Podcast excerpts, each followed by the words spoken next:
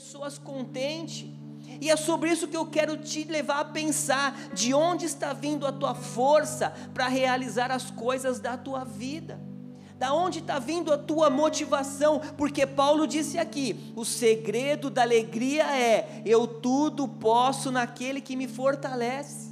E gente, é essa força que me faz levantar todos os dias para trabalhar é essa força que me faz levantar todos os dias e amar minha família, amar minha esposa, amar os meus filhos, cuidar da minha casa. É essa força que nos faz servir na igreja.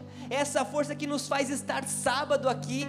E hoje eu estava pensando, faz quatro anos que a gente trabalha com jovens e está de sábados na igreja. Já deixamos de ir em casamentos, aniversário, festas, churrasco, pizza, tanta coisa. Ah, mas isso é ruim. Não, não é ruim, porque é esse amor, é essa força que nos faz isso. É essa força que faz a gente entregar o nosso dízimo, a nossa oferta é essa força que nos faz avançar e ter expectativas de saber que a gente está passando por um tempo de crise, um tempo de dificuldade, mas dias melhores virão, porque tudo vai passar, tudo vai melhorar e nós estamos firmados na mão de um Deus Todo-Poderoso. Então é nessa alegria, é sobre uma alegria que não é um sentimento comum, mas é um fruto que o Espírito colocou em mim e em você, que não está condicionado ao ter ter ou não ter, mas é um fruto que Ele colocou em nós. Amém? Você está pegando? E galera, o que eu quero saber é isso: será que estamos andando com base nessa alegria? Será que a gente está caminhando a nossa vida com base nessa alegria? Será que nós estamos andando com base nessa força? Será que a nossa motivação diária tem sido uma motivação correta? Será que a gente tem andado? Porque assim, você sabia que dá para fazer a coisa certa, mas a partir da força errada? Você sabia que a gente pode fazer o que é certo, mas debaixo de uma motivação errada? Eu quero ler um texto aqui com vocês. Ó, Romanos 9:30 diz assim, ó: O que vamos dizer então? Vamos dizer isto: os não-judeus que não procuravam ser aceitos por Deus foram aceitos por meios da fé. Está falando aqui do povo judeu, que o povo que não era judeus, eu, você, nós fomos aceitos por meio da fé. O 31 diz: Porém, o povo de Israel, que procurava uma lei para ser aceito por Deus, não encontrou o que estava procurando. E por que não? Porque eles procuravam alcançar isso por meio das suas ações e não por meio da fé. Eles tropeçaram na pedra de tropeço. Ou seja, esse povo aqui, é, Paulo fala, explicando aqui de uma galera que eram os judeus, e eles queriam ser aceitos por meio das obras dele, mas a nossa justificação não é pelo que nós fazemos ou deixamos de fazer, nós somos justificados porque Jesus nos justificou, ele foi para a cruz, ele nos amou, ele entregou a vida para a gente, e pela fé nós somos justificados, não é por obras, e aquele povo judeu não, judeu não entendeu, eles queriam fazer uma obra para receber aquilo, e não é por obra, é por fé. Nós recebemos a Jesus e somos justificados pela fé. Então eles queriam a coisa certa, mas eles estavam se movendo de forma errada e não iam conseguir nada porque estavam movendo de forma errada. E às vezes nós estamos assim, nós queremos a coisa certa, mas nós estamos nos movendo de maneira errada. E se eu puder te dar uma dica hoje, não, não tente fazer a coisa certa a partir da motivação errada, sabe? Tenha convicção daquilo que vai te mover.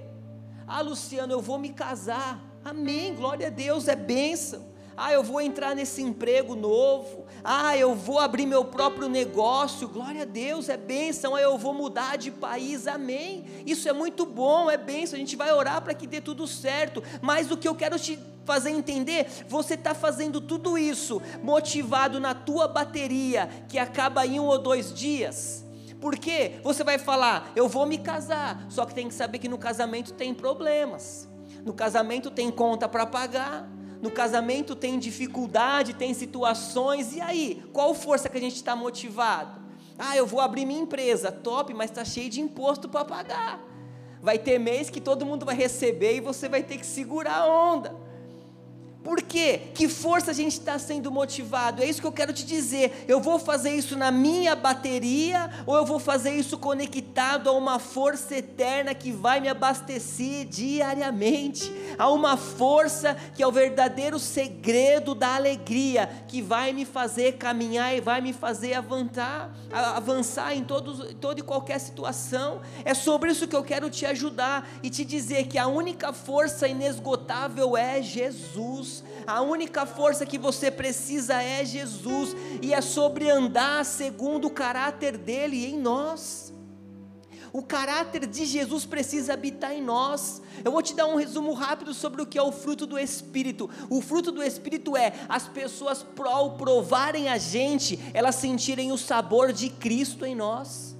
Quando uma pessoa provar de você, ela precisa sentir o gosto de Jesus, o gosto de Cristo, o gosto do amor, o gosto da bondade, o gosto da paz, da alegria, da mansidão, do domínio próprio. Isso que é o fruto do Espírito. Nós precisamos estar conectados a essa força inesgotável que é Jesus. Então, se você chegou aqui hoje cansado, se você precisa se renovar, já se pluga aí no Wi-Fi de Jesus, se conecta conecta nessa tomada dele, que você vai receber uma força inesgotável de alegria e de paz na tua vida, amém? Aleluia! Você está aí ainda? Amém. Gente, hoje é noite de você entender, em primeiro lugar, que alegria não é um sentimento. Fala para quem está do teu lado, alegria não é um sentimento. Porque às vezes a gente está assim, né? Hoje eu estou sentindo alegria. Nossa, hoje eu acordei com uma alegria. Aí deu na hora do almoço, já acabou a alegria, já foi embora. Nossa, essa situação roubou a minha alegria, eu estava tão feliz. Porque não é um sentimento, gente. A alegria, eu também, o segundo ponto, eu não sou alegre só quando tudo vai bem. Ah, tem dinheiro na conta, eu estou alegre. Hoje é dia do pagamento, estou alegre. Ah, hoje eu vou com um rolê para os amigos, partiu praia, estou alegre. Vixe, mas aí a segunda-feira chegou, cheio de conta para pagar, cheio de problema, a alegria já foi embora. E recebi um diagnóstico médico, a alegria foi embora. Sabe, a nossa alegria não está condicionada nisso. A alegria, como fruto do Espírito, não está condicionada se eu tenho coisas ou se eu não tenho ela não está condicionada se está tudo dando certo ou não está, se tudo ao meu redor parece que desmoronou, mas a minha alegria vem de dentro, ela vem do Espírito que habita em mim, vem daquele que me dá certeza que não importa quando nós começamos, mas importa como nós vamos terminar, e vai terminar muito bem, porque nós estamos firmados em Jesus. Eu olho para os montes e onde vem o meu socorro? Vem do meu Senhor que criou os céus e a terra, e é nessa força que nós estamos. A nossa alegria precisa vir de Jesus, precisa estar conectada nele, precisa ser a força que nos faz avançar. Amém?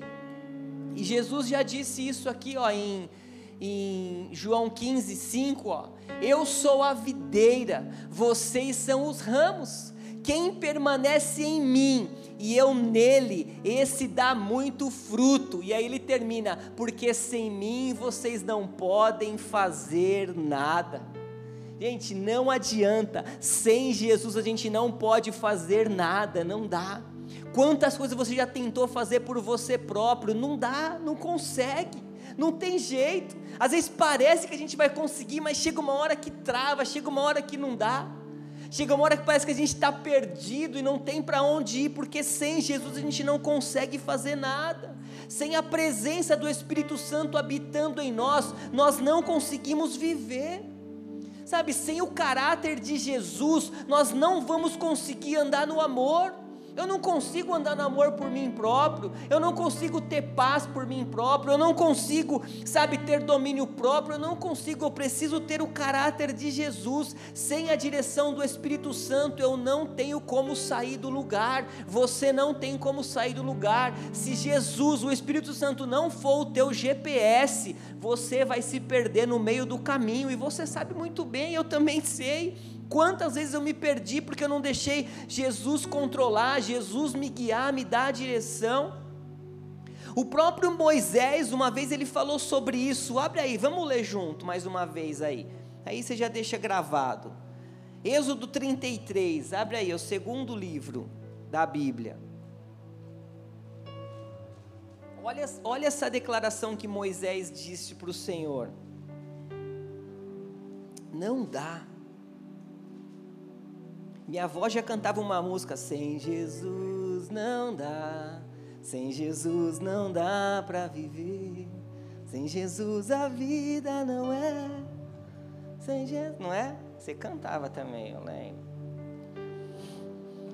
Êxodo 33, 12 diz assim: Moisés disse ao Senhor: Eis que me dizes para conduzir este povo, mas não me disseste quem enviarás comigo. Disseste: Eu conheço você pelo nome, e você alcançou o favor de mim.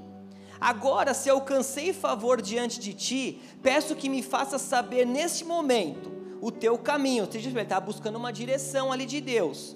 Porque eu te conheço, para que eu te conheça e obtenha favor diante de ti e lembra-te que esta nação é o teu povo. Aí olha o que Deus respondeu: Deus respondeu: A minha presença irá com você e eu lhe darei descanso. Amém? Se você precisa de descanso essa noite, Deus está com você, Ele já te dá descanso. Você já entrou aqui, você já recebeu uma carga de descanso. E o 15 fala assim: Então Moisés disse: Se a tua presença não for comigo, não nos faça sair deste lugar. É como se ele falasse assim: Ei, Deus, eu sou 100% dependente de você. Se você não for, eu não vou. Se você não for comigo, eu não vou. Ou seja, Deus, eu não mudo de emprego se você não falar para mudar. Deus, eu não entro nesse relacionamento se você não falar para entrar. Deus, eu não mudo de casa, eu não mudo de cidade, eu não mudo de país, eu não saio da igreja, eu não faço nada se você não me mandar fazer. Isso é ser guiado, dirigido pelo Espírito. Isso andar na força de Jesus, amém? Gente, porque tudo que nós fazemos hoje, a decisão que você toma hoje, não está condicionado ao dia de hoje. A decisão que nós tomamos hoje diz respeito à nossa eternidade. Isso que a gente passa aqui na terra é um tantinho tão pequeno daquilo que nós vamos passar a eternidade com Jesus. Então o que você constrói hoje não é para hoje, mas é para a vida eterna ao lado do Pai daquele que te ama e te resgatou. Amém? Aleluia, é isso aí. Vamos para o próximo passo. Agora vamos falar sobre a paz. Amém? Volta em Filipenses agora, 4. Filipenses 4. Você está conseguindo pegar aí? Está entendendo? Vocês estão comigo aí? Já estamos terminando. Vamos falar sobre paz agora. Filipenses 4:4 diz assim: Alegre-se no Senhor. Novamente direi, alegre. Isso aqui, ó, e tem alegria ainda aqui. Seja a amabilidade de vocês conhecida por todos. Perto está o Senhor. Ó o seis que ele fala, ó. Não andem ansiosos por coisa alguma, mas em tudo, pela oração e súplicas e com ação de graças, apresentem seus pedidos a Deus. E a paz de Deus, que excede todo entendimento, guardará o coração e a mente de vocês em Cristo Jesus. Amém? É isso aí. E eu já quero logo falar sobre três pontos com você. O primeiro é esse: o que é paz? Você já parou para pensar o que é paz? Cara, é tão, é tão difícil a gente, a gente poder, poder falar o que é paz, porque já é uma palavra que já virou uma palavra comum, né? já viralizou, né? como a gente fala hoje. É uma palavra tão comum porque, assim, existem tantas situações que já a gente não tem como saber, na verdade, o que é falar sobre paz. Porque a paz para mim ela pode ter um sentido, para você ela pode ter outro, para você ela pode ter outro. É difícil da gente falar. Porque existe a paz que a mídia fala. Né? Hoje, se você chegar em casa Netflix e escrever lá um filme com o nome Paz, vai aparecer centenas de filmes com esse título Paz. Vários tipos de conteúdo, de informação. Se você conectar o Spotify aí e escrever paz, uh, vai sair milhares de músicas sobre paz. Porque seja uma série, seja uma novela, desde pequeno, nos desenhos que nós assistíamos, existem muito conteúdo sobre paz. A gente se ouve muito falar também sobre a paz mundial, a paz política, que eu não consigo enxergar essa paz. É a galera da esquerda brigando com a galera da direita. E aí agora tem o centrão, que eu nem sei quem é essa turma, e que está ali no meio, porque é difícil você falar sobre paz. Mas, gente, quando a gente fala sobre a paz, não é sobre a paz que a mídia prega, mas é sobre uma paz que vem de Deus. Essa paz que a gente vai falar sobre o fruto do Espírito é uma paz que ela acontece independente do que eu estou passando. É uma paz que faz a gente descansar em meio às guerras. Essa paz, como fruto do Espírito, não é uma paz que é uma ausência de guerra, é uma paz que, meio passando pela luta e pelas guerras, eu sinto ela porque ela habita em mim, porque ela vem de Deus, ela mora em mim através do Espírito Santo, amém? Você pegou aí? O segundo ponto é esse aqui: paz não é um sentimento também. E já vamos destruir mais esse castelinho da nossa vida. Se você achava que a alegria era um sentimento, a paz ela também não é um sentimento. Sabe por quê? Nós temos hábitos de falar, não temos? Ai, estou sentindo tanta paz. Nossa, que paz que eu acordei hoje. Ou a gente fala assim: nossa, esse negócio tirou a minha paz. E a gente perde a paz tão fácil. Você quer ver? 5 horas da tarde, 5 e meia anel viário, ali perto do radar ali, quando você vai pegar a pista. A sua paz já foi embora, não, Gabriel? Fala aí. Rotatória lá nossa, lá da Praça do Canhão, lá.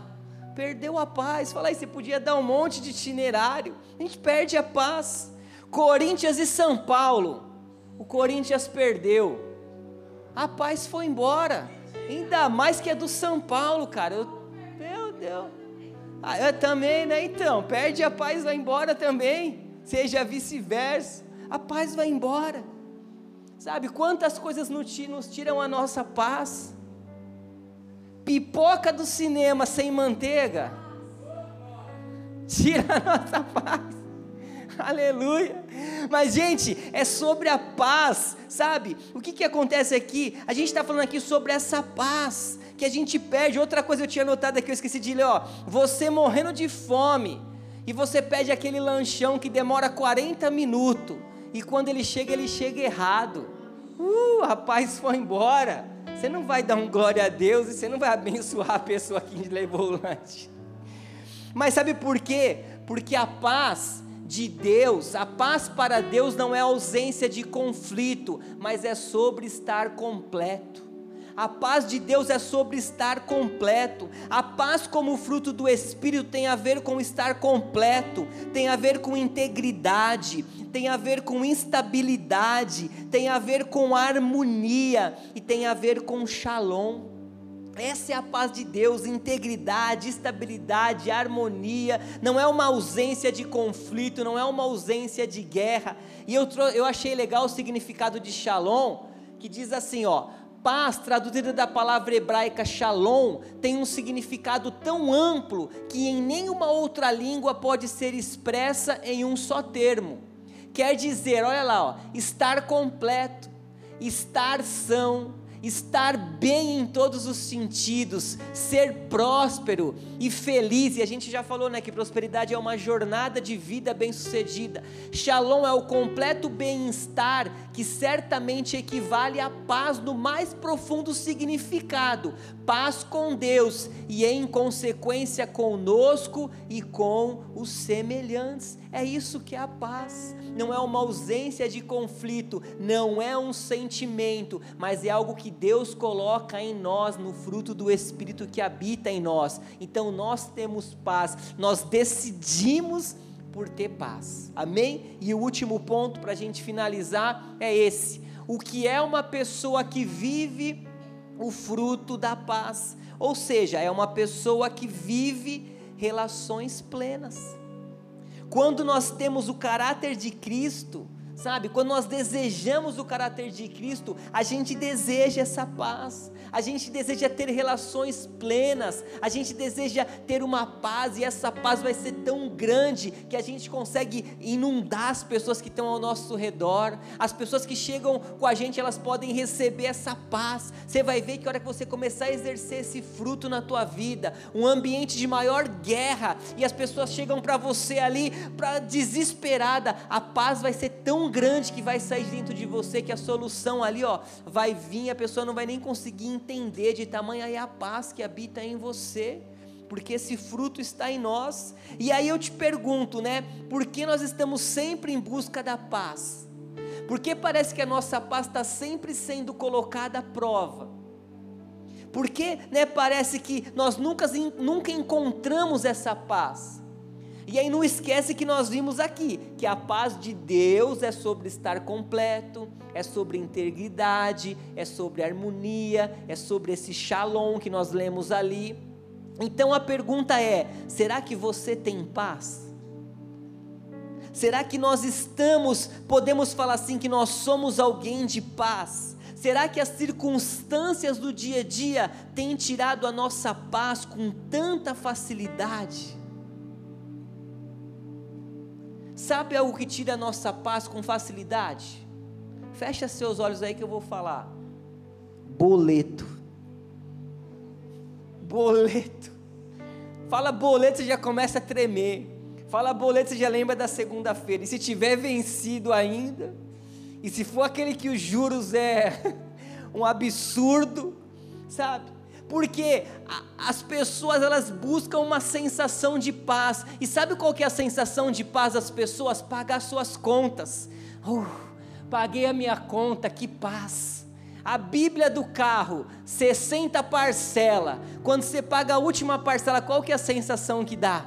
Uh, que paz, paguei, terminei. Uh, vou fazer uma festa. Aí sabe o que a gente faz? Vai lá e troca o carro e faz outra Bíblia de mais 60 parcelas porque é isso que as pessoas buscam, uma paz que tem que estar tá terminando, concluindo algo, eu tenho que terminar isso, tenho que fazer aquilo, eu tenho que terminar essa conta, eu tenho que fazer essa coisa, porque é uma paz que a gente busca, e não é sobre essa paz que o Senhor tem para gente, mas é uma paz que excede todo entendimento. Amém? É sobre essa paz que excede todo entendimento. Aleluia. Fica de pé aí.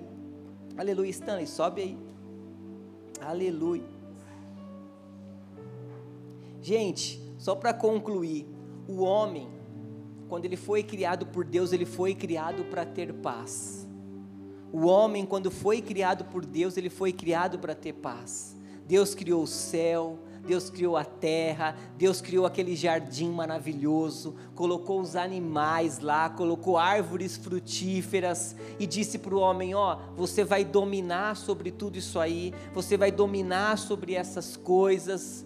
E aí ele tinha um relacionamento pleno com Deus, Deus todo dia ia lá, era um ambiente de paz, mas um dia ele pecou, um dia ele errou, e esse pecado tirou essa paz que a humanidade, essa paz que a humanidade tanto procura, ela se perdeu, mas Jesus veio. E Jesus trouxe de volta esse relacionamento, e através de Jesus hoje nós temos essa paz. Através de Jesus nós temos essa paz verdadeira. E o que eu quero te dizer nesta noite é que essa alegria e a paz que eu falei aqui hoje não independe daquilo que você está passando, não está condicionado ao seu dia hoje, mas está condicionado àquilo que Jesus fez por você. Amém? Jesus ele deu a vida por você, para que você tivesse alegria, paz, para que você andasse com ele. E eu queria te pedir para você fechar os seus olhos agora.